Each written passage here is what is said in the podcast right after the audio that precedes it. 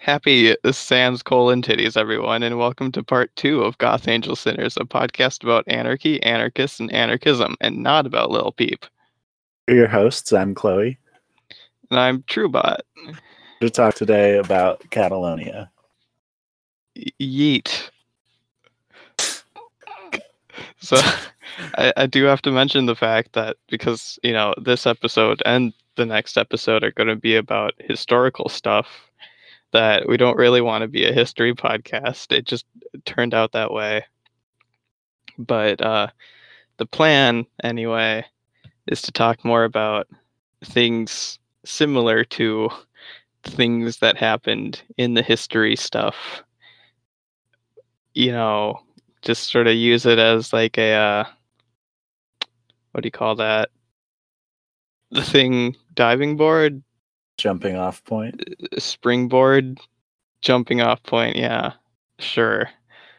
That's how we intend to anyway use historical stuff. So We're using Yes. history to talk about ideas that we have now. ideas that we could have now and in the future and have them better than the absolute failures of the past. Or the absolute failures. Yeah, of the so present. uh the present present is bullshit and fake.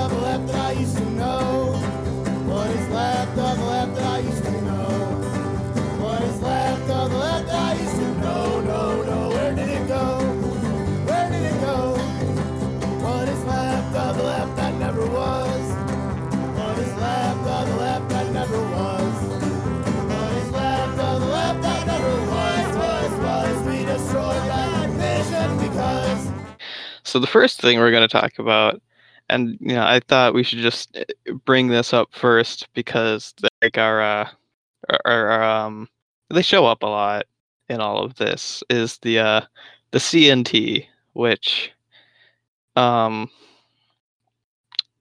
I don't know how to pronounce what it what it actually stands for so we're just going to refer to it as the CNT. Confederación Nacional del Trabajo. Thank you. Something like Uh, that. I'm assuming that's that's probably how they pronounce it in Catalonia. Um, uh, Castilian Spanish is illegal. I, sh- I should note that I, that I don't know shit about Spanish. Uh, Castilian is the general sort of the majority of Spain. Kind of uses Castilian. It's like Spanish, Spanish, I guess, and they pronounce everything weird. So if we're using the Castilian pronunciation, it's because we have zero respect for whatever it is we're talking about. yeah, uh, anyone anyone who actually can pronounce that, don't get mad at me just because I was a fool who took Japanese in high school instead of Spanish.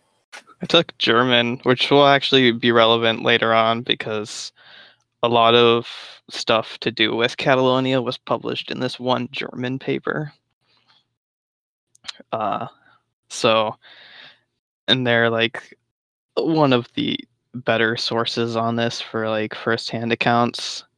But anyway, as for the CNT, there was this uh this one guy last month that did uh, sort of an interview where he explained the history of the CNT. It's uh, Chris Ealham, El- Ealham. I, I'd, I'd pronounce it Ellen. But I uh, I apologize, and I'm gonna move on. Okay, so so essentially, the CNT was created just as your uh your sort of standard fighting union, the ones that actually go out and aggressively try to get stuff done rather than you know the more common guys that just file paperwork kind of union that we have now. More on that in the future, probably. Uh, so uh, obviously they fought for things that were relevant at the time, like apparently nine hour workday, hilarious, and then uh, they also fought against the draft, which, given that this was like late 19th, early 20th century Spain, must have fucking sucked. Uh, so there's a uh, pretty good quote here where he says, uh, "If we were to put a label on the CNT at birth, it would be most accurate to call it revolutionary syndicalist." It was established by a varied group of anarchist, Republican, socialists, and anarcho-syndicalists, which you An know, interesting ragtag group of chums. yeah, uh, th- I am sure that this group of people will, throughout history, work together very well. There will be no conflicts amongst them. Yeah, no, they have, there's no contradiction between their ideas whatsoever. They're just a group of friends who have some slight disagreements. Yeah, since uh, we and everyone we know, for the most part, are American, it might be relevant to sort of mention the fact that Republican in this context is the uh, the European word Republican, where they want a republic rather than, dare I say, a monarchy, uh, which is pretty revolutionary even in today's Europe, apparently. Yeah, Spain, the fuck are you doing? England, we're calling you out. Yeah, we're Norway, Sweden, Denmark, get your shit together.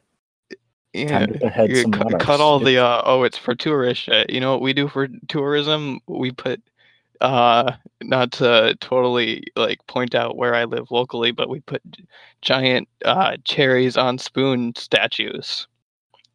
Th- You know, That's tourism right Here's what, there. we fucking, here's what we fucking do for tourists here: free refills. All right. Yeah, fuck. Okay, actually though, free refills like onto thing other places. Like what the hell? Uh, uh, fuck you, queen. Oh, we got refills.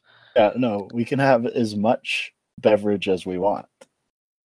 Yeah, can can your queen get you that?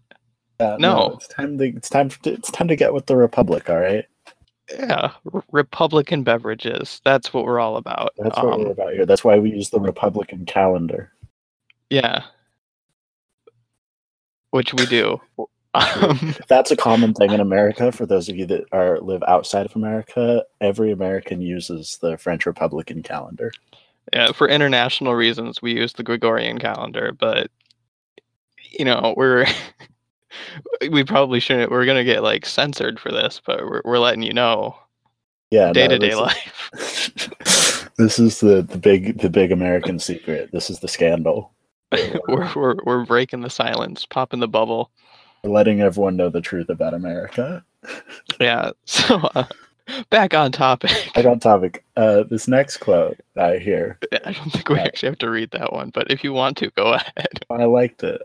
Um,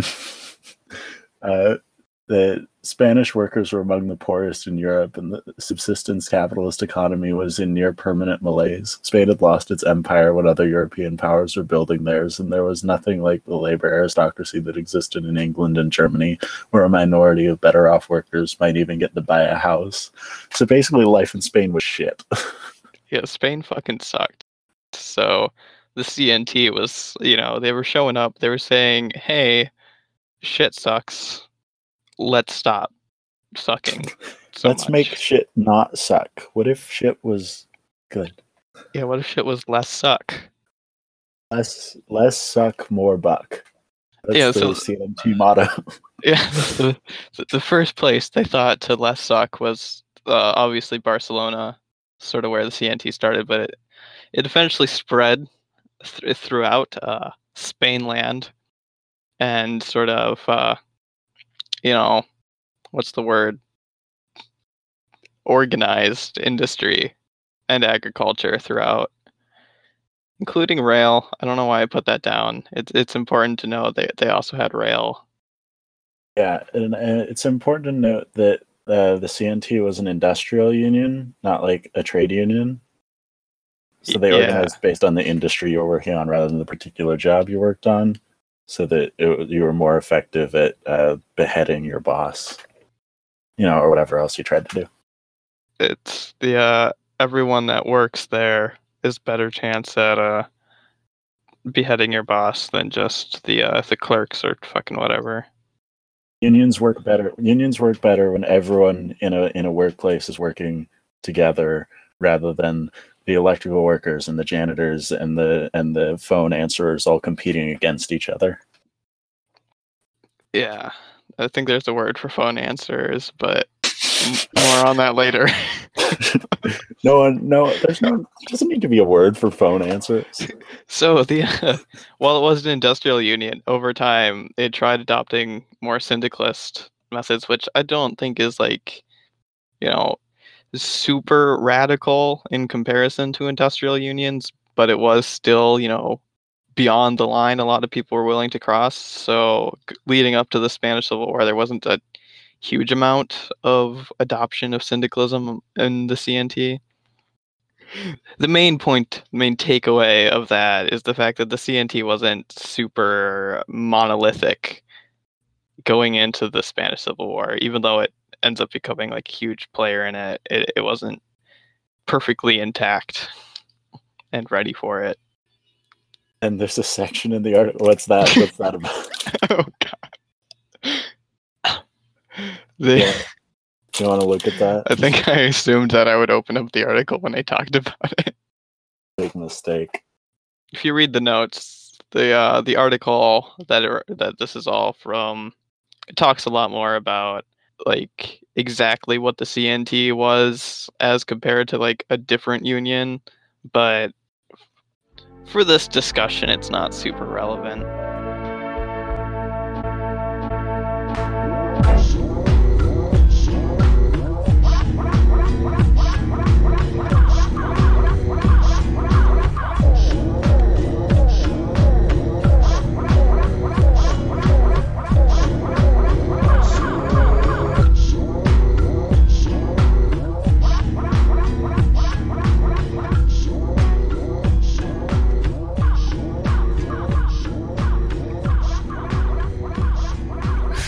Yeah, one of the more controversial things the CNT did uh, was in, in late 1936, members of the CNT FAI joined the Catalan government in an attempt to counter what they feared to be potential effects of the Generalitat of Catalonia being completely controlled by the Unified Socialist Party of Catalonia, or the PSUC. He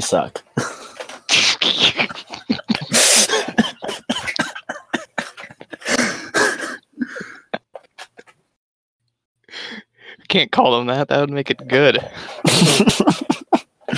I mean, I think that I think that brings up the first point about uh, why running for office is is an okay thing to do. Is that think of if you if you win, who are you keeping out of office? Right. Like either you can have cool anarcho city council member, or you can have peace suck. Wait, that makes you're right. That doesn't make him sound good.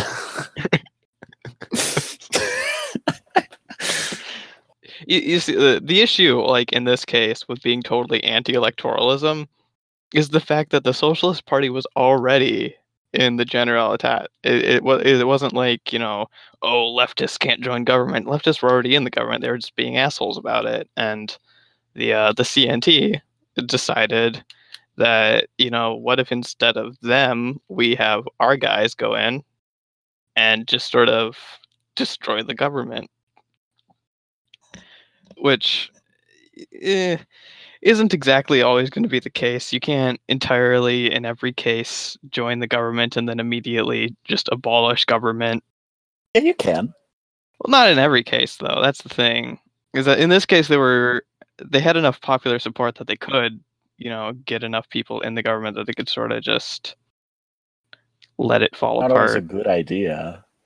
You can do it though. So yeah, the the first point was really is is this completely contradictory for an anarchist? And and as you've said, no. Uh, I went further to say that uh, this is kind of like the iPhone argument. The argument against doing it is predicated on the idea that partaking in something validates that thing's existence. Um, so I do have to uh, disagree there because I do think um, that uh, that you shouldn't own an iPhone if you're. I, I, I don't know. I was going to make a joke actually. the, the point is uh, if you own an iphone that doesn't mean that you support capitalism and if you're joining the government that doesn't mean that you're like validating the existence of the government especially since like the state is sort of validated by uh, like militaries and police and shit It's it's kind of that like loosely coming from like social contract theory, where like they, they think your your participation or approval of, or, you know, uh, the the people's approval of the government or something like that. However, that's decided, whether it be participation or whatever, is how the government gets its legitimacy, rather than the actual like manner of which governments get legitimacy, which is through violence and oppression and uh, right. I'm I'm voting for this guy I like. I'm not voting for the government to exist.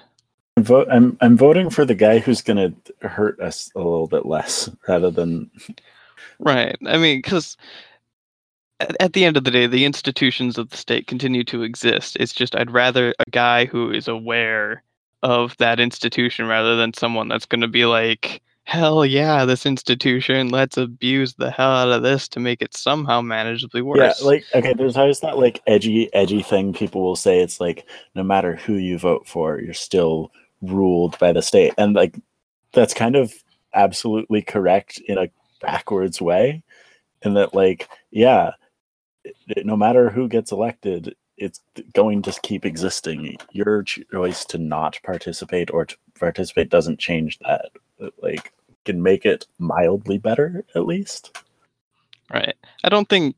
I think the thing is, is that a lot of these people view it as like, oh, we're gonna vote in a socialist, and that socialist is gonna enact, enact actual socialism, and then they get super disappointed when that socialist turns out to be a huge piece of shit, like everyone else that goes into politics, and then.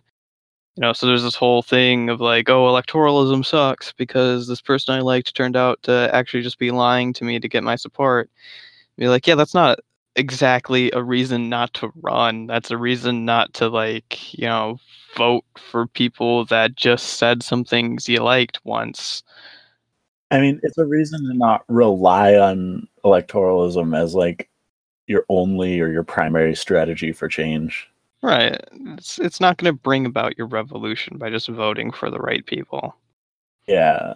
It's like voting and having people run for office is necessary, but it's not sufficient. And there's this weird thing like people will do on the left where if you say something's necessary, then they think you're saying it's sufficient. Or if you say something is insufficient, they think you're saying it's not necessary. Yes.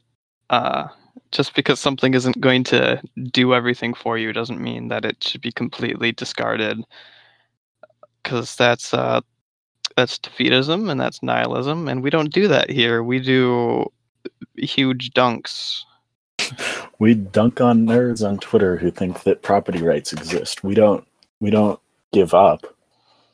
So I guess to sort of further our uh, discussion here, I, I found this post by the Weebertarians, uh, everyone's favorite Weeb page.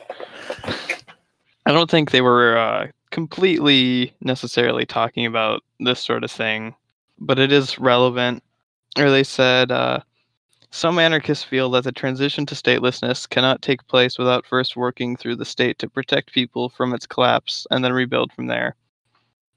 Which, you know, as we just said, it's not that it's cannot take place. It's that uh, that protection of the people from the collapse is something that should be done.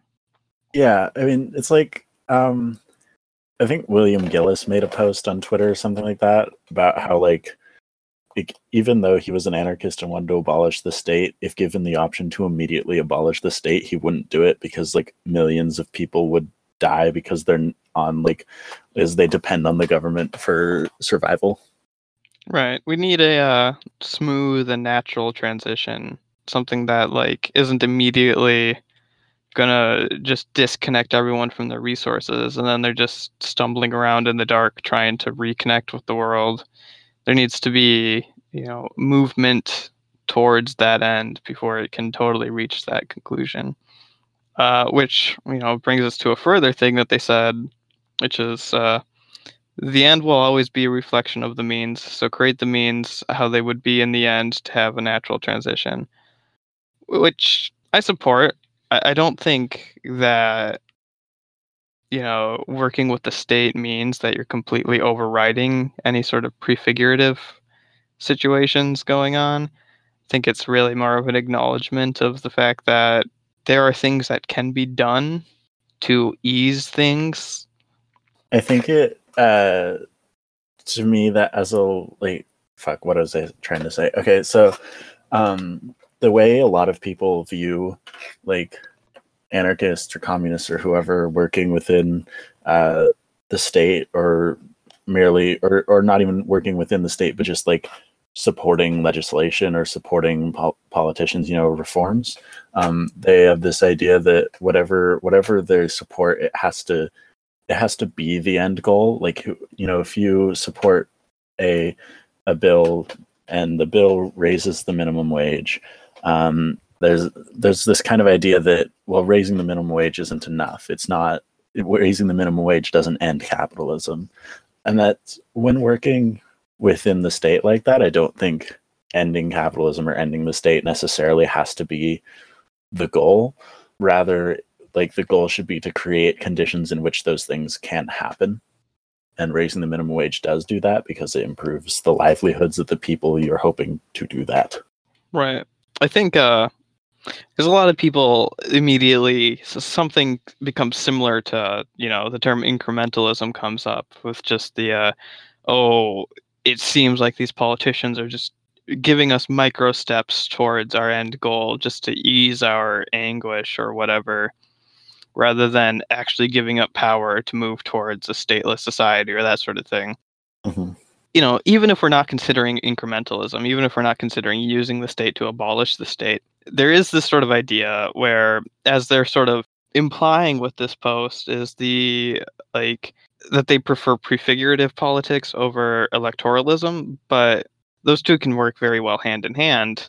You know, this mm-hmm. sort of diversity of tactics sort of thing, where if you are attempting to create a prefigure, like say a commune within a township, having people on the city council for that township or you know some other level of government that has jurisdiction over that can help to ensure the stability of that prefigure because you you won't have if say there's a push within the government to like oh get this filthy commune off our land like go all uh what's the term? Take their land. What's the one? Uh eminent domain. Yeah eminent domain just like find some eminent domain excuse to take their land away from them and get this prefigure or commune out of here. Like, if there's a push for that, having people there to tell them fuck off is a lot better than just like not having that option. Uh, not everything has to be a direct confrontation.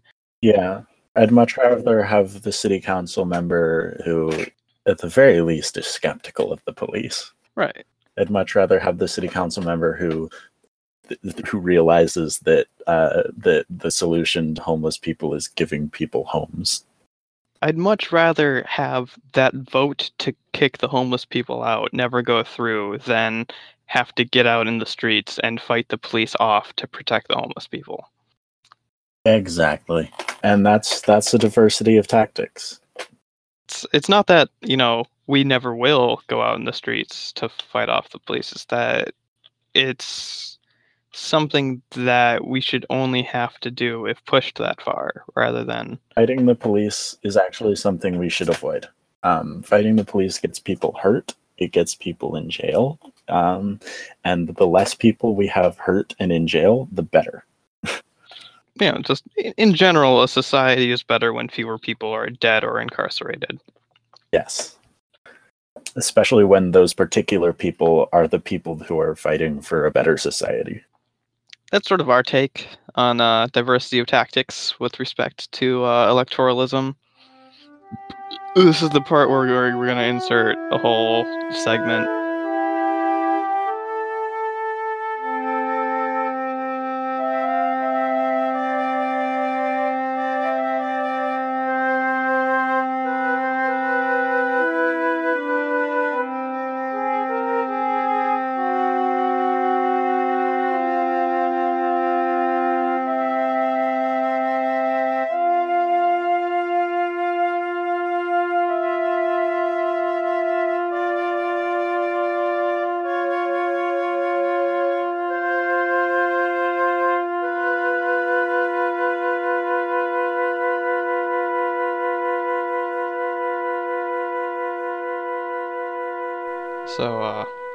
I guess the uh, most reasonable place to start would be to just sort of ask you to introduce yourself and what it is you're aiming for. Sure. Um, my name is James Carico. Uh, I'm a community organizer, a parent of two kids. I was in the Navy for a little while. Grew up pretty conservative. Through like liberation theology, started becoming you know more leftist, and then now I'm more agnostic. But that was kind of my entry point into activism and stuff, environmental activism especially. Done a lot of labor organizing, and uh, worked with uh, prison abolition and anti-fascist work specifically. I guess the goal of the campaign is uh, is, is kind of entryism, I guess you would call it. Uh, it's where we're just trying to get people who are liberal or uh, who never think about ideas outside the ballot box to take those ideas legitimately, basically. And you know, with with conservatives, I found that we can kind of like talk about how workplaces are like little states, you know, and that, that that's that's we can compare the hierarchy of the state to the hierarchy of capitalism, and usually can get some ground there. But with liberals, I found it was really hard to even get ground, you know, because they were just kind of elitist a lot of times. If you, but I found that like if you can kind of give them a little bit of a nod to their thing, and then lampoon it while doing it, and say that it's not, you know, it's not the thing itself, but but point to what could be done and what is being done outside of it. Um, you can, it seems to be able to reach an audience that honestly we weren't we don't necessarily get otherwise. I think the uh, sort of what got us really interested in what you're doing in particular is that you know a lot of anarchists in general have this sort of purist view of doing anything to do with electoralism for any reason whatsoever. So, which sort of brings up the question of what is your sort of defense against those people and that sort of purity politics kind of thing? No tactic in a bubble isolated of itself works. Right. You create a climate where consciousness can grow better. You know, like where more consciousness, more working class consciousness can grow. I mean, and you build the, the the structures for which that can happen, which people can engage with, incentive that people can see, that they can that value that they don't get from their wage, their wage labor jobs in their community. You, you build these things, you build something that they can see through praxis, and you'll get a mile further than a hundred years of ideology. You know, if you if you if you can show people something better than what they have, which is not a very high bar to break at this point, even in you know the United States. I mean, with with, with our you know privilege, uh, I think that if we can show people that there's a much more vast array of tactics that we have to engage with our social structures and uh, our communities, and that those can provide more value than a minimum wage job. Those can provide more, more community than Facebook, more protections and, and defense and security than the state apparatus. I think people will flock to that kind of thing, and once they see it actually work. And so I think that the purity of like saying that we shouldn't engage in electoral politics. Well, I mean that's fine. I mean don't you know that's that's that we haven't been, and most people don't. You know, so that's so if it doesn't work, it's not. You know, whatever. You know, but but it's a stage, a platform, it's a megaphone. It's there to be picked up, and it only takes 25 signatures. You know what I mean to to run for office. So Yeah. I mean, you might as well try to get the word out any stage and medium possible. You know, if there's a billboard, spray paint it. You know, well, why not?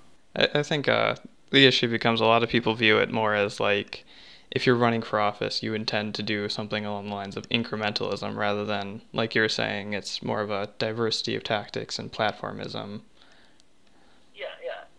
And I mean, you know, if I if I doubt any legislation that was you know radical enough to do anything like really powerful to change things would be able to be passed. But you could potentially, you know, allocate resources in some way through just word of mouth if you did win to be able to start, you know, councils, community councils, community enterprises, or workplace democracies. You could maybe use that platform if you did win even bigger, you know, like even more so. But I don't. But, uh, but again, I'm not trying to say that, that electoral politics or legislation or reform is the answer. I, I believe in a revolution. I believe we need to build the capacity for revolution. I believe we need to build a canopy of defense against the coming collapse and a foundation for something different. That doesn't. I don't, I don't think that just looks like online critique, and, and, and I don't think it just looks like beating up LARPers. I don't think it just looks like Food Not Bombs. I think it looks like all those things coming together in a very focused way, networked throughout the United States that can show uh, um, a better model. Uh, that's good stuff, in my opinion. Anyway, the uh, the sort of idea that like all we can do is revolution or something like that, rather than, you know, we live in today, not some hypothetical future. That kind of stuff is definitely something that I think, anyway, that we should move towards. So I guess uh, with with regards to, as you're saying, you're very active in like anti-fascist sort of action. If you were to actually win an election and get into office, how what sort of ideas do you have towards what someone in office could do to support anti-fascism? Well, to support anti-fascism specifically, I think that we go to the communities who are most affected and marginalized by the fascism that exists in our government right now. Um, so, I think giving overpower two people who are the most marginalized and getting the power in their hands to write their legislation to, to, to, and to implement their ideas, that's going to be that just, just basically go to the communities that are most affected by these kind of things and, and listen, and then figure out what how we can get power into their hands and democracy outside the ballot box and into those communities. And so decision making can be made by people most affected. As far as labor and things like that, I mean, I think that just if, if we're talking about if, if, if, if someone did win, you know, just putting ideas out there that can't be unthought, you know, um, disrupting the narrative. If, if, if you can tell somebody like a CEO can take a vacation for a week and make 500 times the amount of the employees still working, and nothing goes wrong. But if those employees making the same amount of all together took a vacation, you could obviously see there would be a problem. So you can see that the me- just the mechanisms themselves don't make sense, and just keep pointing out that they don't make sense. And one to ten pay ratio sounds like a way better idea than continually upping a minimum wage and then them continually raising prices. I mean, it's not it's still a reform, but if you get people thinking under those lines, maybe they'll they'll stop buying into it, the propaganda so so much. You know, if we have our own narrative out there. So sort of like giving people an alternative to just letting fascism win, sort of thing.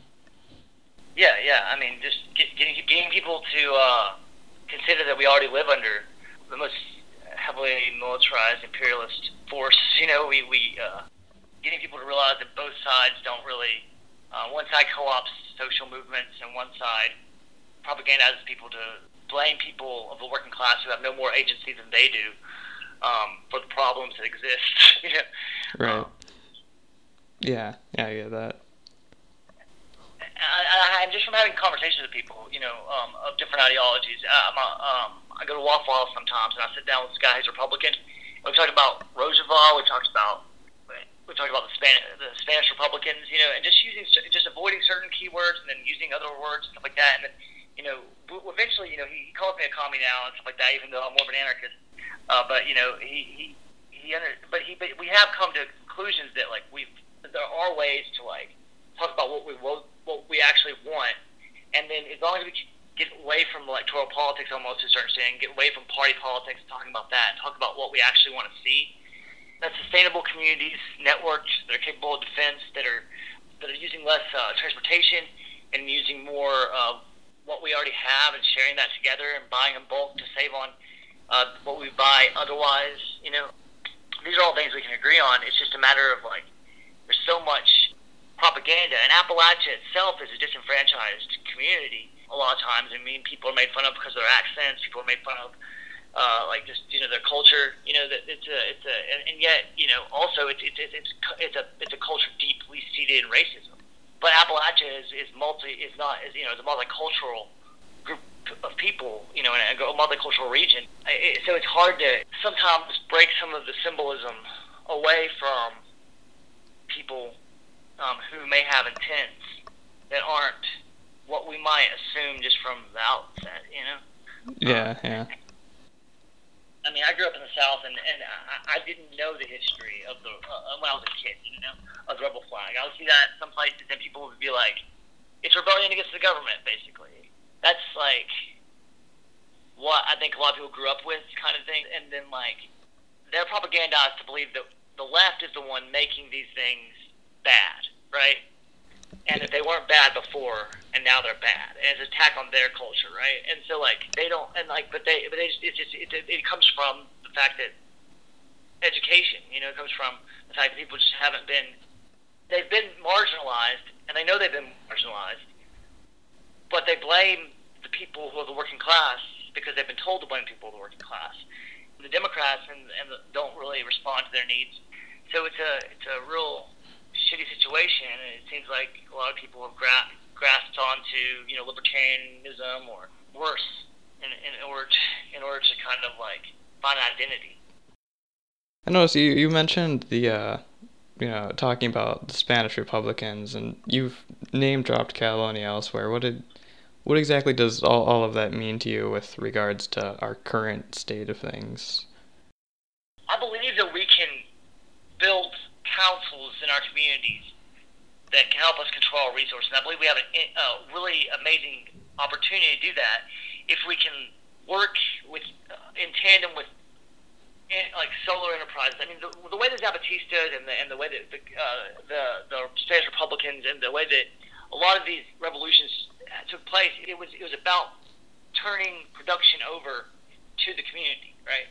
With solar power, I'm not trying to say that it's the best thing. There's still it still takes mountaintop removal. It still is it still is not the well, but what it, it can put power into the hands of the community because it can save so much money that those people can put that money into community enterprise and start really bolstering neighborhoods to be the things that cities used to be. And when we can deconstruct the cities, that's that's where we can start because the larger living a large enough number require the importation of resources isn't sustainable. Maybe maybe there's ways to make it sustainable in the long run over time with technology. It could be yes, but like right now we're facing a collapse scenario, and so the more that we can have this kind of like local, super local resource distribution and, and, and resource control and, and labor control, then the then the better I think will be environmentally. Uh, I mean, let alone democratically, let alone you know uh, all of those other things that are super super important to the emancipation and liberation of the human species. But also for the continuation of the human species, we have to look at. Um, it, I think that it goes hand in hand. I, I came from you know uh, deep ecology or whatever you call it. I'm, I'm I'm I'm a little bit more libertarian, socialist, or anarcho-syndicalist now, but I do feel like that's one of the major things facing us, and if and if we can cut production down to a much more localized level, and and meet our needs in our neighborhoods as much as we can, and start to build that, then a lot of the problems that we see will be alleviated because we'll start to see each other, we'll start to see how these mechanisms work, and not be able to be fooled by these capitalists who want to come in and take our resources and send them to Wall Street. You know? Decentralization and environmentalism are very key points there, I suppose one thing that's sort of come up as like a discourse thing, especially now that we're uh, you know deep in hurricane season, so this sort of thing becomes a very relevant. Is sort of the idea of prosecuting theft on like the same level as other crimes and that sort of thing. What what is your position on like people out of necessity stealing from stores, whether they're open or not? You know, nature gave us so much that nobody worked for. Right. Nobody earned. And then we put it all in glass boxes, and if you take it from that glass box without paper, then you get put in a cage. From a moral, ethical realm, if you start from outside of that perspective, people out of necessity taking things, I mean, it's it's what people need. You know, if if their needs need to be met, people have to go meet their needs. And people are trying to survive. Uh, I think to like try and demonize people when they're trying to survive. Whenever, I mean, uh, like the, the amount of money stolen from banks every year is, is, is so why does the police use more money to prevent well, bank robberies and wage theft? Uh, because it's system maintenance, right? You know, somebody can put forty-two dollars and twenty cents for a twenty-four pack of water, right? Yeah. But if somebody comes in and takes that pack of water, then they can be shot. You know, that's especially if that person of color. Right. Um, there's Ryan Har- I think it's Ryan, is it David uh, or Ryan Harvey has this line that said if you're if you're if you're black, then you're a looter. If you're white, you're just finding food. Yeah. It's definitely a lot more about protecting the uh, established morality than it is about, as a lot of people try to make it, actual economic arguments. It's just something that comes up a lot in, oddly enough, day to day life, but especially now that we're in a natural disaster kind of situations where people face that as a, uh, a daily reality that wraps up just about everything we had to ask about. Is there anything sort of that you'd want to like plug or advertise before you go? I think that if, you, if you're interested in uh, internationalist work, look up the IRPGF. They're uh, doing great stuff with uh, in Rojava. I've been working with them for a while. I think that uh, there's there's a lot that uh, that I think we could suggest in terms of bettering our society, and some things are needed to be done on a national level because they're just that big of projects. I mean, energy. I, I think that we should pay nurses and doctors and scientists to go to school just like we pay military. You know, so I think there's certain things that need to be done on a much larger basis, and it would be much more effective that way. But I think the decision making should still come from the people who are whose resources are being used to do those things and uh, I think that that can't happen without a resource distribution or, or redistribution of resources. And so, how, I think that we have to figure out how we're going to create a situation in which we have the ability to do that. Anybody who's interested in anything like that um, about creating volunteer community enterprises, or um, we have a 12-week program the IRPGF is uh, trying to establish that, that can um, go into communities with a, with six people with somebody who lives in that community who's who's uh, spearheading that, who can uh, start doing work trades, skill shares, uh, things like that, and start uh, community gardens and, and start building these kind of processes from the ground up in multiple uh, communities at once. And uh, if anybody's interested in those kind of things, uh, please hit me up. That's one of the major things we're trying to signal boost with this campaign. Is there ways people can uh, hit you up? Did... Oh yeah, for sure. Um, how to overthrow an empire at gmail.com thank you for answering the questions then, uh, doing this in general. Well, thank you. Thank you so much for the opportunity.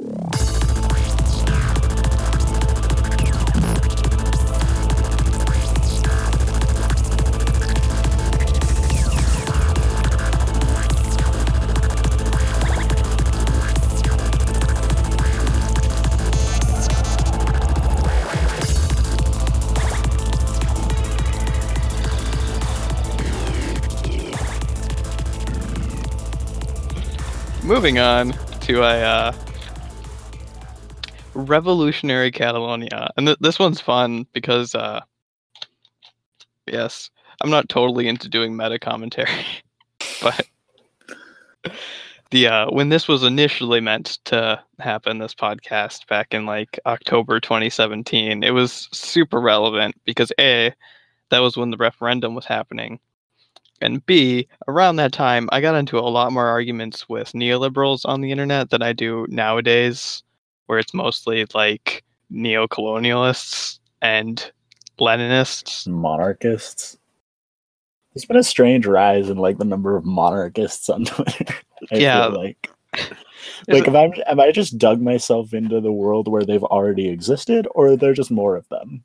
It, it could be both, but I do know uh, the thing is, near the end of 2017, I gave myself this sort of like challenge to somehow bring up Catalonia in every single argument I got into, which I did quite a bit.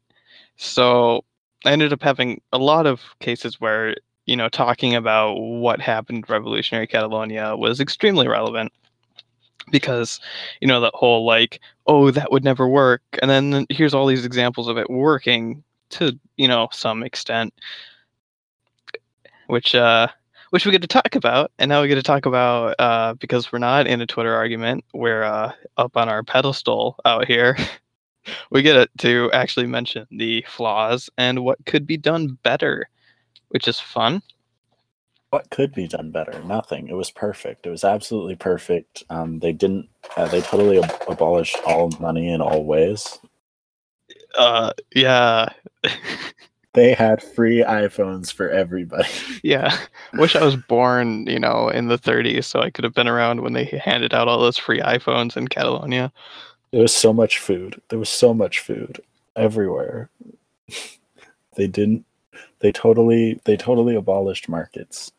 So essentially, uh, one of the things, like I guess the primary thing that people like to mention about revolutionary Catalonia is that they did collectivize a lot of their land, and you know the Republic even collectivized a lot of land because the issue becomes the fact that because a lot of this was totally you know anti-statist sort of stuff, they didn't entirely have legal records of expropriation. I mean, to be fair, that is astrology for bureaucrats. Legal stuff is stupid. Um, I mean, keeping data on things is cool. it, it's funny because I like using the word expropriation there because a lot of people immediately use like this whole like oh expropriation requires the state, and uh, what they think they're saying is in order to expropriate land you need a state to do it, but what they're actually saying is the definition of expropriation precludes a state, and you're like yeah but it doesn't though. That's one definition the common definition I suppose the one that you're using but we're saying that it's possible without it, and in fact literally done in this case. So the estimate, anyway, even without the records, is that anywhere from half to two thirds of their uh, cultivated land was actually expropriated. That's pretty neat. Somewhat side note is the fact that a lot of the larger landowners all kind of they were scared to shit of the revolution, so they fled to the nationalists. Shocking. I know. Who would expect landowners to support fascists? I never would have guessed. Not me. as is the case in a lot of systems, they they didn't have absentee ownership of land, so farmers could only cultivate, or they, the- farmers could only hold land that they could cultivate. They weren't allowed to hire workers, and they weren't allowed to just hold land for no reason. So they had their plot of land that they could do, as well as the fact that because they couldn't hire labor, they were also restricted and they could only cultivate as much as they could transport into town.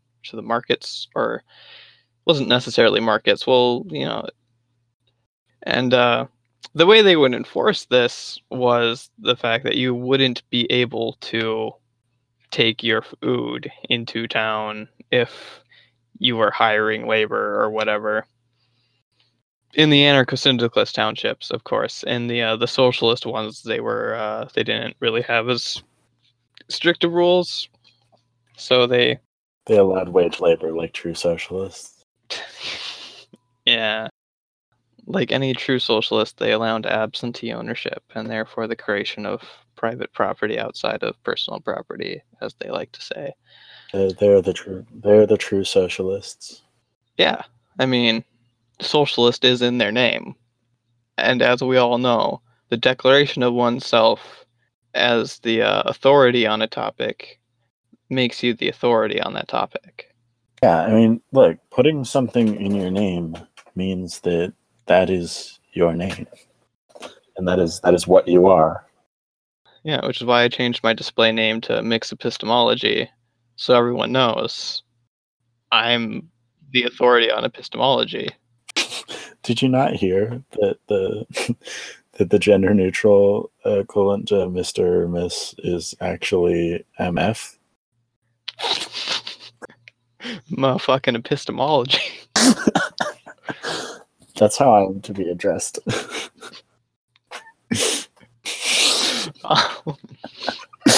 so, um, as uh, also comes up a lot in internet debates about this whole thing, is how was distribution handled then?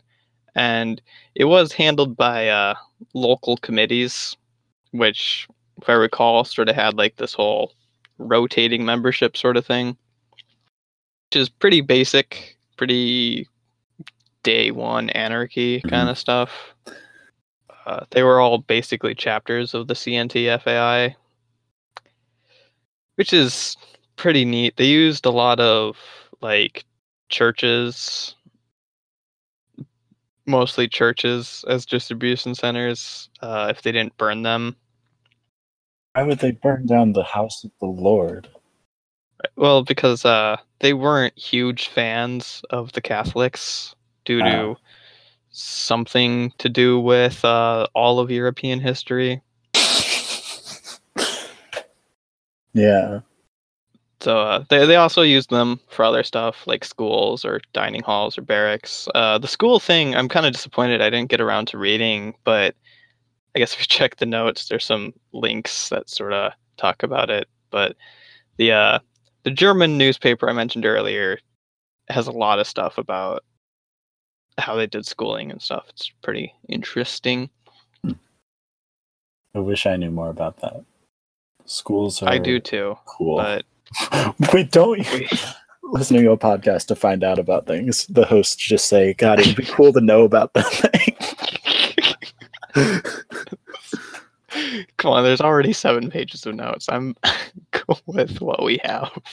Maybe we'll do an episode on anarchist education or something like that. Um, as you sort of indicated earlier, they they did abolish money, more or less, uh, depending on the area. Uh, there's this really neat quote that uh, I posted on Twitter after I spent an hour trying to track down exactly where it comes from. It's from that German newspaper. Uh, do they say? Uh, Rockefeller, if you were to come to Fraga with your entire bank account, you would not be able to buy a cup of coffee. Money, your God and your servant, has been abolished here, and the people are happy. It's kind of cute. It's really cute. That's pretty. That's pretty lit, as the kids would say today. Yeah. Um, I'm not perfect at German, but I think the original quote actually also mentions that uh, cream in said coffee. But I think the translation that I originally found is just fine. Uh, it gets the point across. It's fair and true.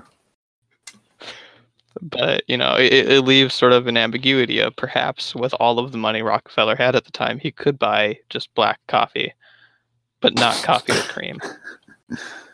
You could. You could buy. You could buy coffee, but if you want cream, you know, you, you you're at the cafe. You're like, hey, I'll pay you like 160 billion dollars for a cup of coffee, and so they give it to you for all of you, all of that, and then you're like, oh, can I get some cream? And they're like, no, that's extra. that actually kind of reminds me of this idea that me and my brother had for a for a Wi-Fi cafe type thing, where the coffee and food was free, but the Wi-Fi you had to pay for. I thought you were about to say that. Kind of reminds me of that scene in Spider-Man Three. anyway, anyway, so back to Spider-Man Three. The important thing. so, but on to the, to the general concepts of how they abolished money. So, uh, locally produced goods, like goods produced in the same area as you, you were distributed freely if abundant. Otherwise, they'd have like a uh, sort of coupon system, which uh, not hugely here for, but get get to that in a bit. Uh, when they had extra stuff that wasn't being distributed, they would exchange it with other anarchist towns. So they just, you know, just be like a, a goods exchange. Whereas uh, there were other towns that didn't have money abolished. So those towns, they would, I guess, they would just collect the money in basically a communal bank account, which was used for stuff like people leaving town. But uh, the coupon system was uh, eh, not not cool. I'd say because it's kind of like money where uh, you you still had to work, and they would like stamp your coupon every day when you went to work. So then you could use it at places, which is essentially just like you carry around a ledger, Bitcoin. yeah, I'd say it's slightly cooler than like money proper, but still not cool.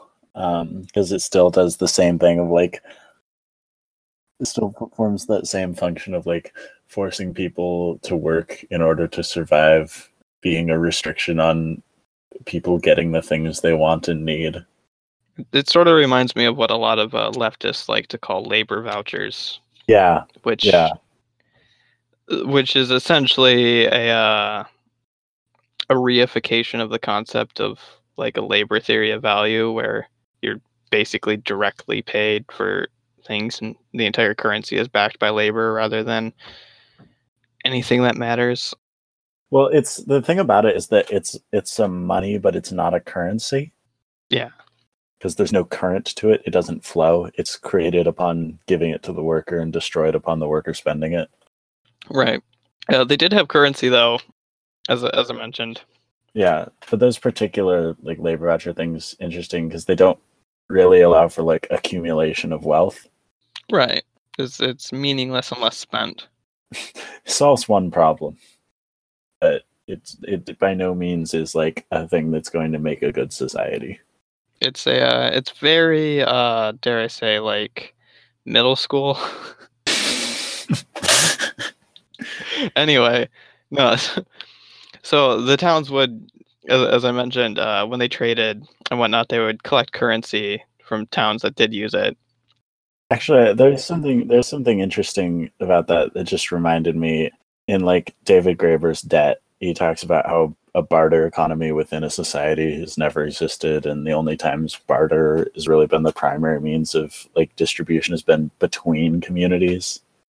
And like this is a fairly modern like example of this of barter being fake and uh, only existing among people who don't know each other and large groups. It's modern depending on whether you define modern based on philosophy or art. so otherwise, it could be postmodern. like this is I, I mean this is the postmodern neo-marxist um Right, um, this is this is what the the pomo nomos are trying to get us to uh, learn about No, so so the um the currency thing is important though because they did collect it as a town, and then whenever residents wanted to leave to a place that used currency, they would have to go to the committee and ask for it, which was typically, you know, actually fulfilled. They didn't use currency for their actual resources. They they mostly just used distribution for food, which which we're all fans of as uh, avid liftists. The idea of uh, community stores where one simply goes and grabs what they need and walks home with it without any hassle is is great. The issue becomes the fact that this was early 20th century Spain, right after and during a massive civil war right after a huge worldwide war. So, you know, resources weren't totally up to par. So they did lack a lot of stock in the towns that did that, rather than the ones that used the coupon system, which was essentially, I guess in this case, we could call it something like a ration. one of the documentaries i've seen about uh, catalonia a guy guy in it being interviewed points out that like you know you could go to the store and you could get however much meat you wanted but like what's the point in taking four pounds of meat today if two pounds is enough and you can always come back tomorrow? Yeah. liftism is good. It works. It's the way of the future. It's also the way of the past and the way of the present. Yeah, the the people that are like, well, what's to stop me from taking so and so are assholes, and they're outing themselves as such.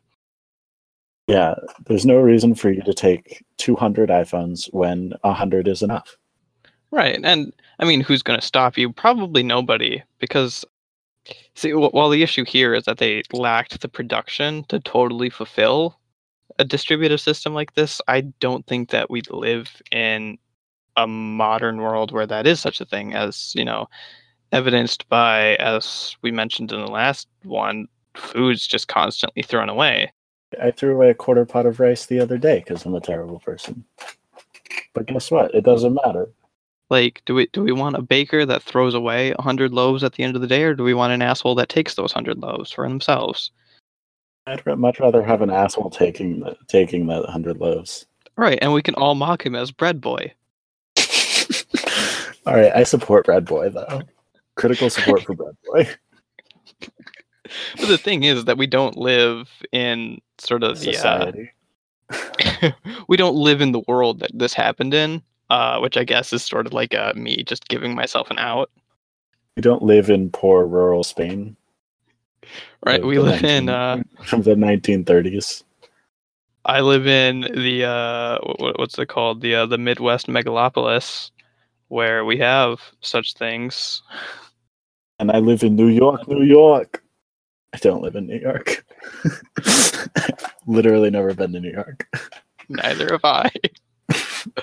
um, so I like talking about New York.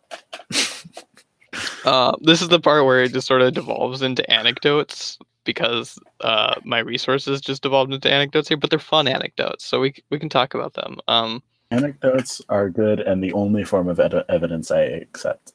right. Uh, so some communities abolished alcohol and tobacco. Edge communities. Right. Well, they thought they were cool. I'm. I mean, I'm fine with people being straight edge. I'm not fine with people that are like, "Ooh, look at us. We're the moral high ground. We abolished alcohol and tobacco." But they, but really, they just suck. So they're like, "Hey guys, you know what's cool about anarchy? Abolishing alcohol." You know what's cool about anarchy? Not having fun ever. Right. Anarchy is when you impose the state on yourself. that that one's just sort of like uh, prohibition is silly. Uh, it doesn't work. You're just being an asshole to people that are dependent on those substances. And I mean, alcohol and tobacco are both. You know, I don't really have any numbers to back this, so I'm not going to speak too much of it uh, as an authority on this. But they are heavily dependent on scenarios. Uh, you know, people tend to drink more when their lives are depressing, and they tend to use tobacco more when forget exactly what it's, basically same situation. Poor people mostly use tobacco. So I can see an argument to like usage going down because of a more uh, egalitarian system being adopted, but I don't see a point to enforcing that. Yeah. In our future utopia, all drugs will be legalized and they'll also be safe and non addictive. Yes. I think that's I think there's a tr- somewhat of a truth behind that though in that like access to care for people who are prone to addiction will be available and like and also like the conditions which lead people to self-medicate uh, and like such as you know having unmet needs and being poor and depressed because as a result of that and such will will be far less prevalent but you know anyway. There, there's another anecdote that I didn't write down, and I'm kind of sad that I didn't. I, think it's because the, the quote about it was really long, and I didn't feel like typing anything out about it. But it was about marriage, because a lot of people were still fairly religious, so they still wanted ceremonial marriages. But at the same time, marriage, as it is in our modern society, is heavily based around legality uh, rather than actual spirituality, which is extremely silly. But that's how it is. So the legality of it all becomes part of that ceremony. So they still wanted the filling out of the form, the doing all that. So what they created was this beautiful compromise. And I don't think I'll ever get married, but if I do, this is exactly how I want it done. They would kind of like we have, you know, like non-ceremonial weddings these days where you go down to the courthouse with y- you and your spouse and then a couple of family and friends there as witnesses and then you fill out the forms and say your vows if you want to but it's really just a bureaucratic thing. I have feel i have feelings about that that i want to talk about but when you're done. Right uh, well it's essentially that and then they go to but in this case you do it at committee rather than like a courthouse. And so the committee would do it. They'd fill out the form. You'd sign it. Your spouse would sign it. And then as you're leaving they would tear it up and they would sprinkle it on you like confetti. That's really cute. That is adorable and i love it. All right but okay so when i was uh, when i was a young teenager i was thinking i was being edgy and i was thinking about marriage. I'm like yeah marriage is dumb and i weddings are dumb and that just like in the future if i ever get married i'll just get like uh, go to the courthouse you know sign the paper whatever. Me irl and then then i realized that that was a really terrible take um, and that weddings are actually cool and people should have more big parties where everyone gets drunk and you have a giant cake and you dress up in fancy clothes um, and to celebrate to celebrate love and that should happen and also and the like filling out court documents shouldn't happen So I'm pro wedding, anti marriage. yes. This is a good take. The last little anecdotal thing, which I wrote as a uh, basically as I would a tweet. it's a little bit of a narrative. Me in the uh, quote unquote richest country on earth in 2018. Please, sir, may I see a doctor for just a regular checkup? Insurance company. No, you sack of shit. Go get a full time job in another state or something. Whereas uh, this neat little uh, neat little thing from uh, Catalonia, a little story where they said, I was seated near the secretary when a woman came in to ask permission to go to, uh, not going to pronounce that, a place in order to consult a specialist about a stomach ailment. Without bureaucratic dilatoriness, she immediately received the cost of her journey. So not only did, you know, does she get the money to go to the doctor, she gets the money to go to the doctor. Yeah, Just like all expenses paid trip to doctor. yeah, pretty. Th- that's how it should be. Health insurance should cover the transportation costs, In in some places it does. Uh especially uh, Revolutionary Catalonia. Right. Well, I mean, like for some people with disabilities, you can get insurance that covers, or if you don't like have a car or something, you can often get insurance to cover rides to the hospital. But that's really rare, as far as I can tell from people I've talked to, I guess. And it's mostly for people with like severe disabilities and whatnot. I think everyone should have it. Um, yeah, like house calls with doctors. We should do that again. We should bring that back. I don't want doctors coming in my home. What the fuck? I don't I don't care about my home. I don't want to go out to see a doctor. Um, that makes some sense, I guess. Maybe. I'm here to prove you wrong. Hey, buddy, old pal. I'm here to sing my song. And you can kick back, relax, let it all in, and let the good time lead line happen again. Cause I. You can kick me down, but I will never die. Ah, moving on to the Spanish Civil War. So the big takeaway from uh, the Spanish Civil War is that violent violent revolution doesn't really work. Um, that's yeah, I think that's all that needs to be said. Uh yeah. Um as far as like actually analyzing it as a military conflict, I agree.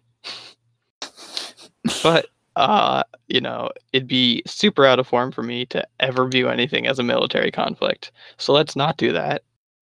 And instead let's talk about fun stuff. Like the uh, obnoxious tome Homage to Catalonia by Orwell.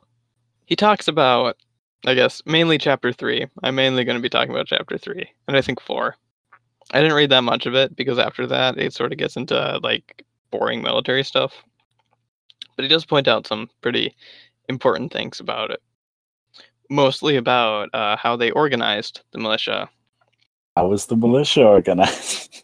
Yeah. Uh, first of all, there's this neat little quote that I thought was funny because it pisses me off, where Orwell says, "Often I used to gaze round the wintry landscape and marvel at the futility of it all, the inconclusiveness of such a kind of war!" Exclamation mark. Uh, which is funny because that's all war. I mean, isn't Orwell the one who said the war is not meant to be won; it is meant to be continuous? So, like, I, I think I think he agrees with you there, and that like, what war wouldn't be futile and inconclusive? Right. Because I mean, if we were to like really look at the military conflict sort of stuff, World War One directly contributed to all of this, and all of this directly contributed to World War Two, which then directly contributed to the Cold War, and then you know, all of the like, the war on terror, the war on drugs, all that kind of stuff. It just, you know, it, it's all consequences of each other and all just builds up as like processes of the state attempting to establish some shit that nobody else wants States be stating. states be stating and it's just kind of funny that orwell also fun to note orwell uh, after this after he got essentially kicked out of spain by the communists for being in the wrong militia the not communist one he went on vacation with his wife, which he then said was dull and boring. Vacationing with the wife. Big dick energy, obviously. you know, you're just like on a Mediterranean island with your wife, and you're like, I this is boring. I want to go back to shooting fascists. Honey, this is boring. I want to go back to war. That's some early 20th century bullshit for you right there. oh, uh, I'm not going to read these quotes, but we have some quotes where uh, essentially Orwell just talks about the fact that they had, you know, they still technically had like a military hierarchy, but it was socially equal. The general point being the fact that there was, you know, you weren't punished for like talking down to a superior officer or anything like that. It was more of like they were there to keep everything in motion the guy in charge of the column was wasn't so much the guy that you had to listen to it was the guy that knew what was going on and sort of just told you like oh we're going to go fight on this hill i feel like the sort of like direct command and follow sort of stuff i feel like our modern like 21st century conception of war is really different than what war was like back then anyway. Because it's kind of because following orders when war is this super fast paced quasi genocide sort of thing like it is nowadays. Uh, it makes you know a lot more sense to view it as like a commanding officer gives an order and it's immediately followed through whereas early 20th century was very much just sitting in trenches and dying so the idea of following orders back then isn't exactly like a uh, life prerogative sort of thing yeah it's like you know sit in a trench with your gun, you make sure other people die, and then eventually you die. That's how war was back in my day. That's how war should be. right. He also mentions uh, that afterwards, after the whole conflict, a lot of people would mention the fact that the militias, because of this, because of the equalitarian, is that a British thing, equalitarian, or is that an old thing? Maybe both because we say egalitarian now, and it makes more sense because it's easier to say. Well, I mean, it is that is coming from French, so I don't know if that's a good thing actually. Ah, true, but also the letter Q should be abolished. Oh. Uh, da, da, da. Eh, okay, so this is a pro Q podcast. We're establishing that right now. Oh, okay. I guess. anyway, um, so uh, a lot of people, I mean, because you can easily like, I guess, overplay military losses over military uh, successes. A lot of people would do that with respect to the militias. I feel like he's talking in general terms here, when really the people that would do that were kind of the Comintern. But essentially, uh, they it got replaced by like a drafted system with like the whole military thing, the whole like training and blah blah blah, all that stuff uh, is what would later come about. And I don't think they were really all that much more successful, given that Francoist Spain happened. Yeah. So, yeah, in this case, it is okay to say that they were wrong because of military losses, because they were wrong about organization of a military. Therefore, military losses are relevant. I don't think in most cases, military losses are a relevant point to prove that someone's wrong.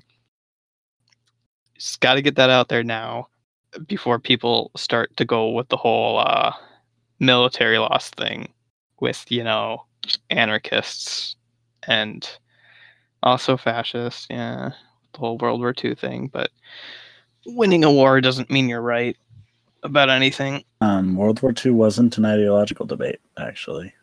I'm sure that will come up a lot because we live in a shitty society. Orwell also mentions the fact that people didn't really disobey his orders, even though they weren't like threatened about it. He just did what he said because he happened to be right a lot of the time. Right. Well, they all believed him, partially because, according to him, anyway. I don't. I don't really have too much reason to not believe him in this, but the uh, the Spaniards in general sort of looked up to the Brits as people that knew about war stuff. more than they did. And in this case, it might be somewhat true because didn't Orwell go to school to become like a military officer in India or some shit like that? I have no clue. Why would I know that? Why, why wouldn't you know that? Why would I know any shit about Eric Blair? Oh God. I don't, I don't think we should call people by multiple names. It, it, it muddles things. So in general, Spanish Civil War is often brought up, and I guess the reason why it's relevant to talk about it is, is because uh, I guess what's called leftist infighting, which I, you know, we we've recently established ourselves as leftists, not leftists, so we don't have to totally deal with this per se. To be fair, I go back and forth on how I feel about left as a term.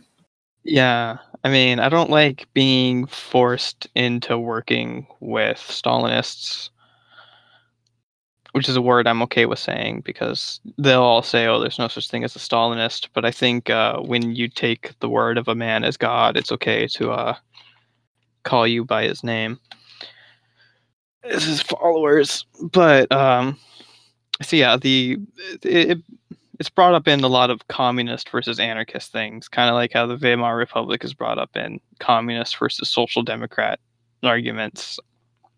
And so, uh, well, I don't totally agree with sectarianism as a uh, concept. I think it's fun. I think it's funny, I guess. So here's a whole bunch of evidence to the fact that the communists sucked.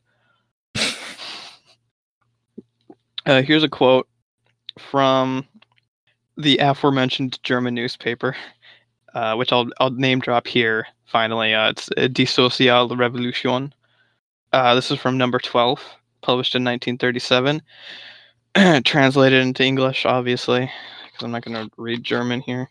Why not? Because I didn't quote it in German. Big mistake. Uh, it says, uh, no bigwigs, no literary greats, no pillar saints such as Lenin, Marx, or Stalin had been necessary to inspire the Spanish people against their subjugates, to, in, to fight against the drones of human society, and at the same time to develop the constructive guarantees for a free, to build a classless social order. I think I should have said that in German. Because it doesn't make a total amount of sense here. But the point is, is that the uh, the revolution didn't start because Lenin or Marx or Stalin told them to start a revolution. It started because it sucked ass, as previously mentioned when we were talking about the CNT. Yeah. Uh, they couldn't get houses. Houses, only only those big wig uh, line operators got houses. Only the phone answerers got houses. So anyway, a whole bunch of controversy stuff about all this because the Soviets are Soviets, they're going to Soviet. Soviets Sovieted it up, as always. So because the international brigades were supported by the Comintern, I think they were created by the Comintern. I don't really remember exactly. I don't know what the hell this podcast is about. So obviously, a ton of Soviet state propaganda sort of muddles up exactly what's true and what isn't here. For instance, uh, William Herrick, who uh, he said that the uh, international brigades, and he was part of the Abraham Lincoln Brigade because he's American, uh, followed the communist chain of command, which I think is corroborated by a lot of people. It makes sense, you know, the Comintern controls the international brigades, whatever. But Herrick is relevant to this whole controversy topic because, according to him, Oliver Law was shot by uh, members of the brigade rather than the nationalists, which, eh, it's kind of, you know, like, why would he say that? And then it becomes like this huge thing, which, you know, you, you can check the notes. There's some sources on either side, I think, of uh, people debating about this. But, you know, it's just that whole thing of 50 years after an event because you know th- this controversy was in the 80s like 50 years after the event people still talk mm. about like exactly what happened during this one hour period in the 30s because god forbid truth exist. Es- well, especially because supposedly well according to herrick i guess I'll, I'll sort of dabble into this as to why it's a controversy uh, Oliver Law wasn't exactly the greatest leader and led them into a bunch of ambushes. Uh, People shot him because they didn't trust him, is his theory. Whereas the Soviets really liked Oliver Law because he was black and he was in charge of an integrated unit, which was a huge historical first. And anyone who's familiar with Soviet propaganda is well aware that the Soviets loved to show America they were better about black people. I mean, that's fair. Yeah, but like, so obviously they don't like the idea of portraying Oliver Law as incompetent because they want to be the ones to show how like they're better at everything. So there's that. There's also this uh, interview with uh, Miguel Rico, who was also in the International Brigades, if I recall. He also talked about how the communists influenced the militias and they tried to uh, recreate the militias as more military than a militia. As part of that, they kind of wanted to purge the anarchists. This uh, this Rico fellow, this uh, Miguel Rico, uh, he gives a little anecdote about the fact that he was injured a lot, twice. It's a lot, I guess, to me. so, but one of the times he was in the hospital, uh, when he tried to rejoin his unit, he was immediately jailed for collaborating with fascists. You know, if we're to believe him, it's kind of odd because he was in the hospital the whole time because he was shot fighting fascists. According to him, according to his account, this was actually a pretty common thing where the anarchists and the militias were being sort of systematically kicked out or just shot based on false accusations of collaboration, which is a pretty sketch. Sounds like uh, Stalinists were just like, well, if you're not us, you're clearly a fascist. Anyone I don't like is a fascist. Long standing Stalinist tradition.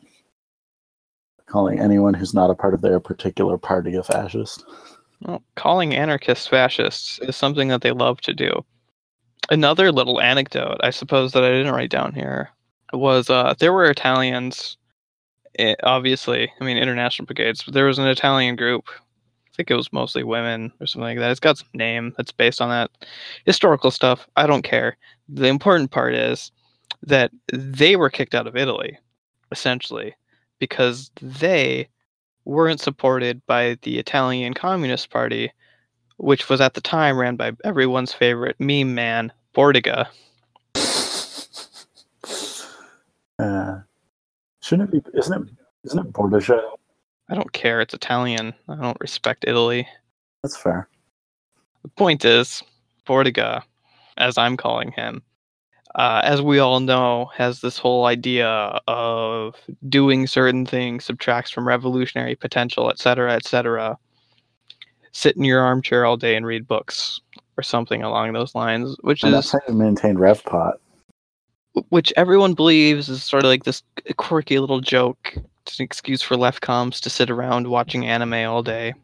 But in practice, what it looks more like is the president of the Communist Party of Italy kicking out members of the Communist Party of Italy for supporting a militia that is out in the streets of Italy fighting Mussolini's forces. Literal direct action against fascist uprising that later on succeeded in taking over all of Italy and driving it into the ground in some bullshit international war in the, for the sake of nationalism eh, was to him bad. That militia is bullshit because they're uh, subtracting from the revolutionary potential. And uh, I guess, yes, you are subtracting from the revolutionary potential when you're actively trying to kill the people starting a revolution. The issue is that that revolution wasn't for the sake of communism, it was for the sake of fascism. Yeah, that's why Bordesha sucks, and also kind of just the idea of RevPot in general. So anyway, those those people ended up fighting in Catalonia as well. Well, that was nice of them. Wasn't the first like group of anti-fascists in Italy like Arditi del Popolo? Yeah, that that's that that, that was them. That, that was them. Couldn't Oh. remember the name. Yeah, Oh, because I uh, Good for them. because God forbid I have written down any of these. They had a sick logo. Yes. Yeah, so that's that. That's that's all we have. That's like the perfect amount of pissing off random groups of leftists for any given segment. Let's move on. Let's move on to the next one where we piss off all the leftists. New section.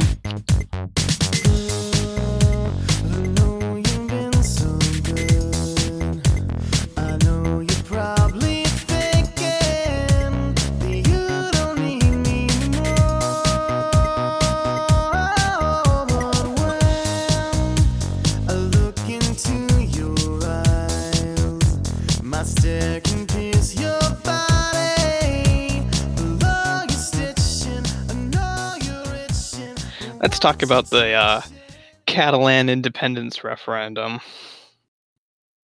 Catalan. So I supported the referendum quite openly. I feel like I've lacked in a lot of analysis of modern Spain, actually, here. I'd first like to mention the fact that uh, I did support the referendum, and a lot of people on the left hated me for it, which is silly, in my opinion.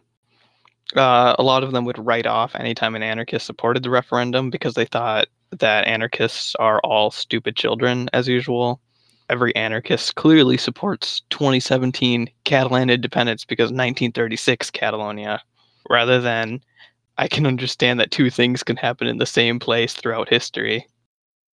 Okay, are you sure about that? Uh, it's the Treaty of Versailles. I support the Treaty of Versailles because the Treaty of Versailles was good.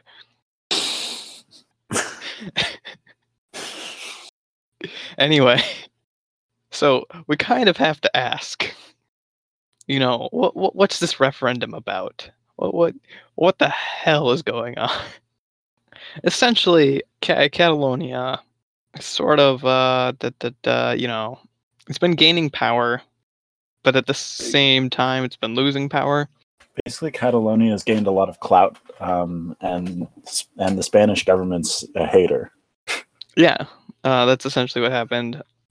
As well as uh, you may have heard of this recent thing that happened in 2008, where there was this uh, big financial crash. I didn't hear about that. Must have missed it. And Spain, like a lot of governments, immediately started cutting programs, including a lot in Catalonia.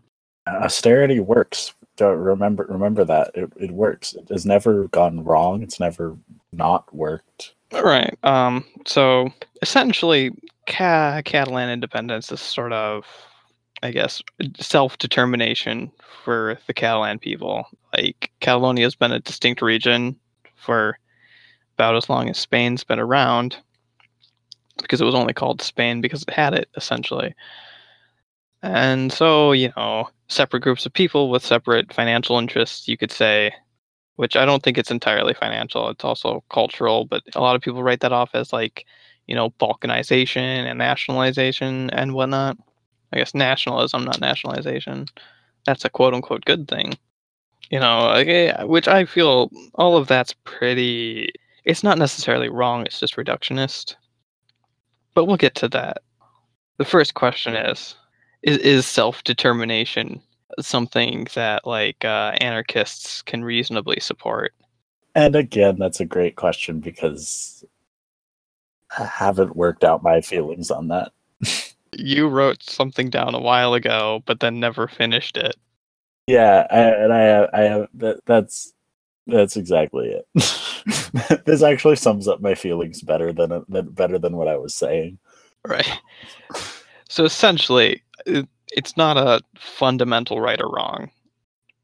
It, it's a situational and a pragmatic sort of thing. Of is It it has, a- it has a lot to do with what the nation that they're intending to found looks like. It has a lot to do with um, what the nation they're leaving looks like. It has a lot to do with what the movement that's trying to do that looks like. so? Let's talk about some of those things. Yeah. uh like what what the nation they're trying to leave looks like. So the uh the referendum was declared undemocratic by the Spanish king. Well, okay. Well, that that gives us a good picture of the country they're leaving. Um, a king declaring things undemocratic. So uh, this has actually come up in the discourse quite a bit recently, uh, even since I've written these. Uh, the the word democratic is, is pretty fluid. It doesn't actually mean it, it doesn't have a- an exact mode per se. There's nothing like you know you can't perfectly judge how democratic something is. Political discourse, democracy just means the good thing.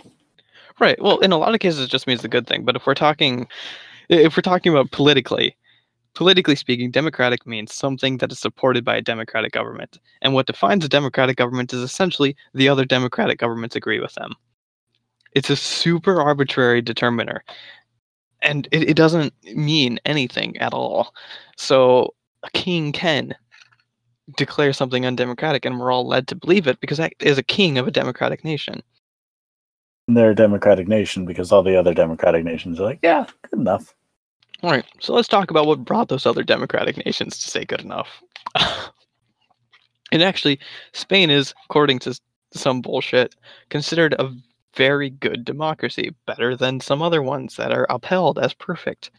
So, uh, essentially, what is Spain today was created at the end of the Franco era, uh, where it has these things called autonomous communities, which are essentially like states they're not in a uh, quote unquote federation because it requires explaining what a federation is. So we have confederations, which are essentially agreed upon groups of states. Uh, a bunch of states get together and they agree, so long as this contract benefits me, I'll stick around. So when a bunch of states do that, that's a confederation.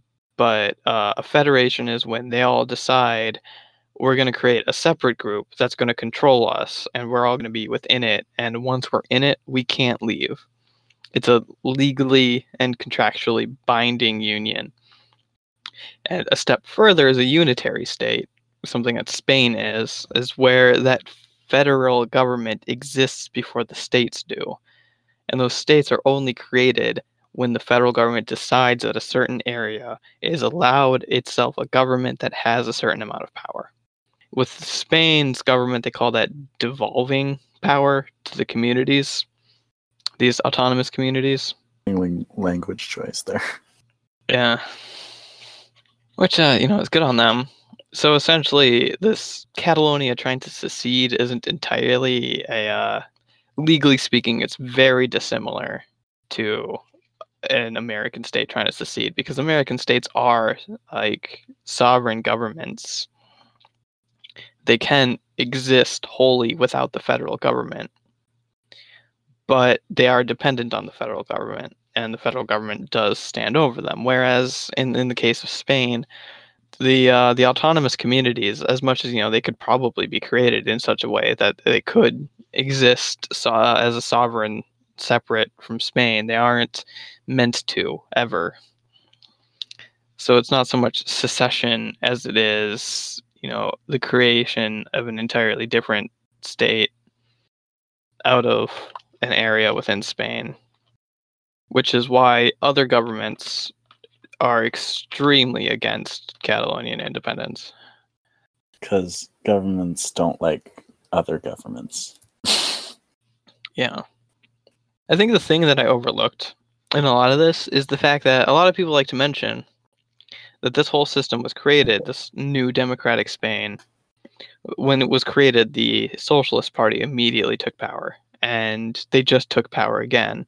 And I feel like that influences a lot of these like bullshit debates because a lot of people have this weird ass thing where something says it's socialist, therefore it's good because that's a word I like.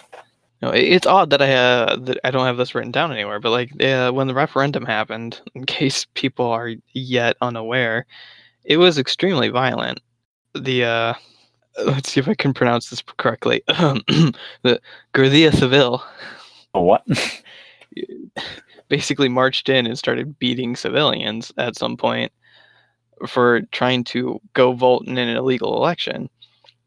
And the thing about illegal elections, what you do when you're not an asshole with illegal elections is you ignore them because they're illegal. They don't mean anything. Like, yeah, sure, it's a spit in your face, a bunch of people voting to say fuck you, but it doesn't yeah, as far as illegal elections go, that's basically just like That's like sending the police to go beat up a group of friends who had a vote on whether or not they're going to like McDonald's or Dairy Queen. It's completely separate from your legal system, and it's bullshit that they they were capable of doing any of that. Yeah. Also, as mentioned before, uh, only using the Castilian pronunciation because I hate the Guardia Civil, which has existed since 1844. It existed through the entirety of Francoist Spain, and it still exists today. Anything that existed in Spain during Francoist Spain should probably not exist.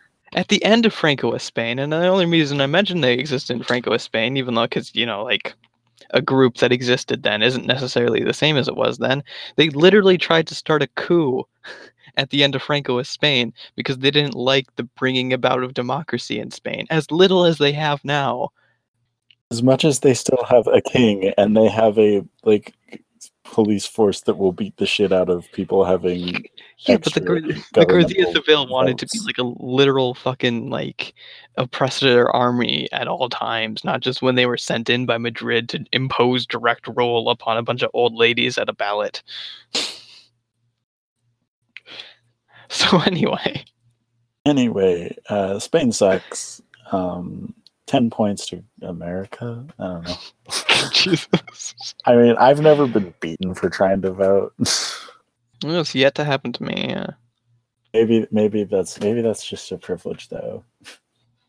Perhaps. also it just this just screams democracy um the, the the former president of catalonia following the referendum went into exile and members of his administration also went into exile or were jailed and like and then the like uh catalonia like tried to elect a new president and like they went through like four people and the spanish government was just like no no no to each one until they got the guy they liked It's extremely democracy.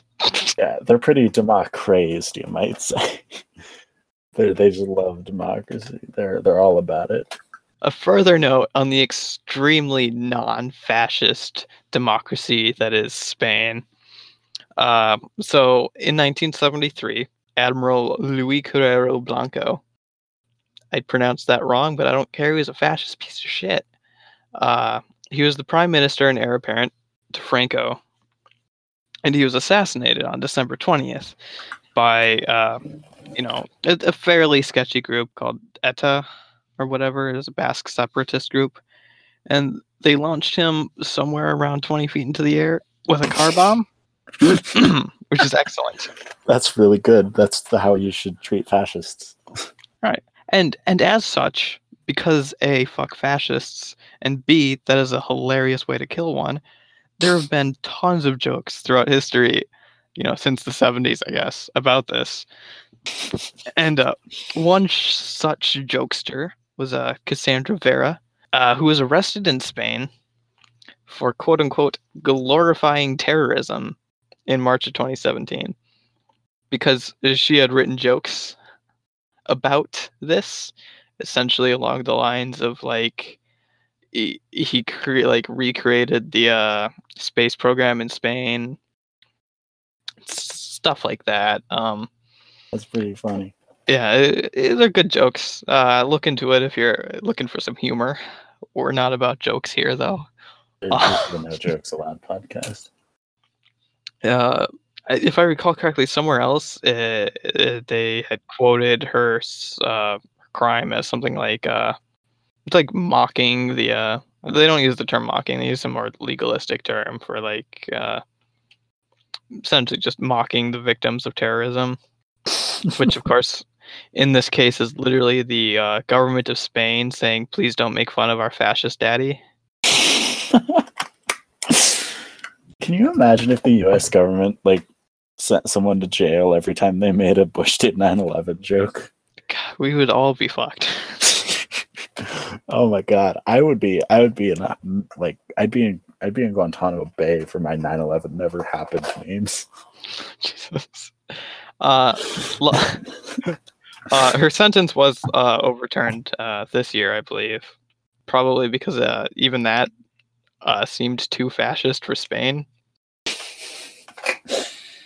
So, eh, you know, take that as you will. Fun little anecdote sort of speaks to their policy with respect to making fun of dead fascists. Which uh, I guess public statement here and now, we are very pro making fun of dead fascists. Making fun of dead fascists is a good thing to do. If you didn't want to be made fun of when you died, maybe you shouldn't have been a fascist. Maybe if you didn't want to get made fun of, maybe you shouldn't have died. if, you're, if you're dead, you fucked up. so moving on, uh, this is uh, the like economic arguments against uh, Catalan independence. Uh, they were common around the time of the referendum, or that uh, Catalonia uh, is wealthy and provides more in taxes to Spain than they receive back, and they're you know they're responsible for what is it 19% of spanish gdp and like but only like less than that of the population basically the uh, people argue that they're just like rich people who don't want to pay taxes and that catalonia leaving spain would result in less money going towards poor people through taxation and social welfare programs which is a uh, an extremely questionable case to make, given that fascist monarchies tend to not take money from rich people to give to the poor. Yeah, so I, I I don't know much about the about Spain's welfare state. It's probably better than America's, but I'd also venture and guess that it's probably not as good as it could be because, as you said, fascist monarchies tend to not do that. As we would like to boil down the entire argument, is to claim that Spain Robin Hoods. I, I know that monarchies tend to be incredibly pro Robin Hood. That's an observable fact. Robin Hood was the story about crowning a king and making him very powerful and also Hmm. rich, Yeah. giving him money, if you will, so that he may trickle it down.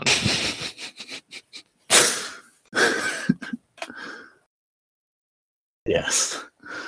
I, I do think it's interesting that a lot of the arguments were sort of centered around the sort of idea that it's just like Western anarchists talking about like I guess not Western, like American anarchists speaking over the people there, but they're like there were a lot of anarchists in Catalonia. Uh, this thing possibly previously mentioned CNT supported a lot of it. Yeah. They they called for uh they they supported like a general strike in support of the referendum. So that was cool. if, if I recall, there there was an initial strike or something like that as part of the referendum. Though a lot a lot of it wasn't necessarily in support of the referendum so much as in support of uh, fuck Madrid. In support of like, hey, we should be allowed to have this referendum without being beaten by police. Right. So I mean, it, it wasn't per se pro yes on the referendum so much as pro have the referendum. yeah, it was it was pro let us decide whether like for ourselves whether or not we're going to do this. Don't just like come and beat us with uh batons for trying D- to don't tell don't tell us that we're doing democracy wrong. Oh, oh great king of ours. Oh glorious king. Uh, something I thought that was really funny with respect to uh, a lot of people being, you know, their views on electoralism and like boycotting votes and whatnot is uh, so about 42.3% of the uh, eligible voters showed up, and approximately 90% voted for independence, which has been cited as being because the Unionists boycotted the referendum. So, you know, very classic boycotting referendums gets your way they didn't vote and therefore it was pretty darn close to unanimous to just leave because everyone that disagreed with it just didn't vote just fun that's that's how statistics works in my opinion Uh, I was trying to I was trying to see what the voter turnout in the U.S. presidential election was compared to that. uh, it's usually in somewhere in the 40s for presidential elections if i recall Uh, the president no, it's it's in the fifties. really So yeah, so it was only only so much only so much higher than that. Even with like large amounts of people like boycotting this referendum, they still like yeah I don't know. I don't know why that's so funny to me, but like people in the U.S. Uh, don't care, and my No. politics, I guess.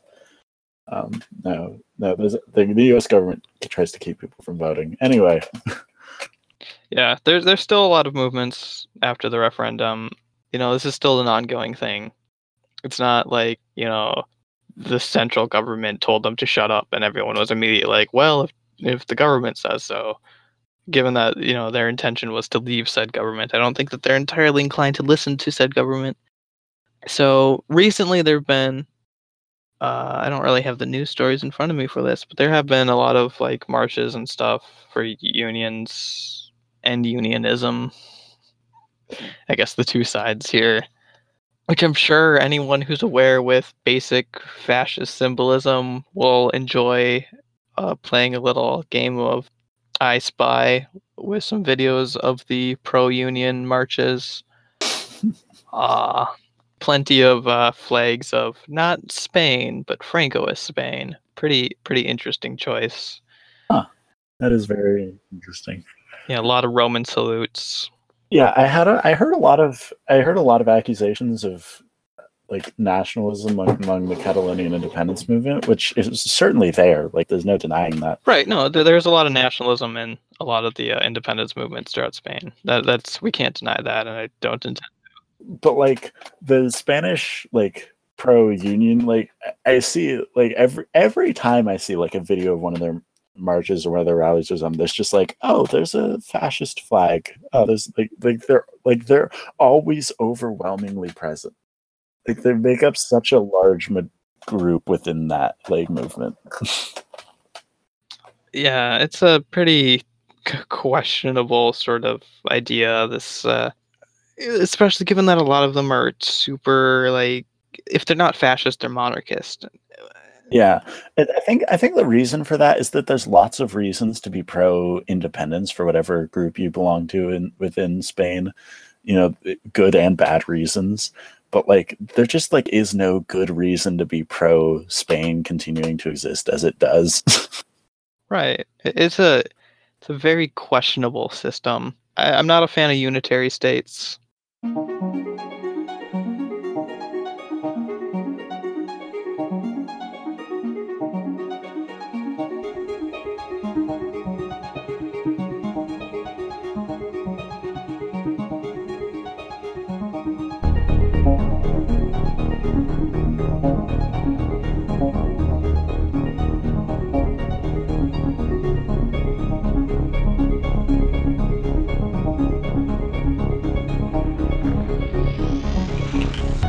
Be sure to follow us on Twitter at Goth Angel Sinners with no vowels. We have a Patreon you can donate to, so we don't have to spend campaign funds on Steam games at patreon.com slash Goth Angel Sinners with no vowels. We have an Instagram, same username. Uh, you can follow me on Twitter at Trewbot. and I'm at shit post scarcity with no I in shit because I am not shit. I'm, I'm cool. Have a good night, and be sure to join us next uh, whenever we release another episode uh, for part three of Goth Angel Sinners, when we'll be discussing more history. Yay! Uh, it's the Paris Commune. We're not a history We're a podcast. history podcast now. I'm uh also for uh for more stuff related to this that it didn't quite cover, uh, you can check the notes, which will be on anarchy.website for public purview with more links and stuff.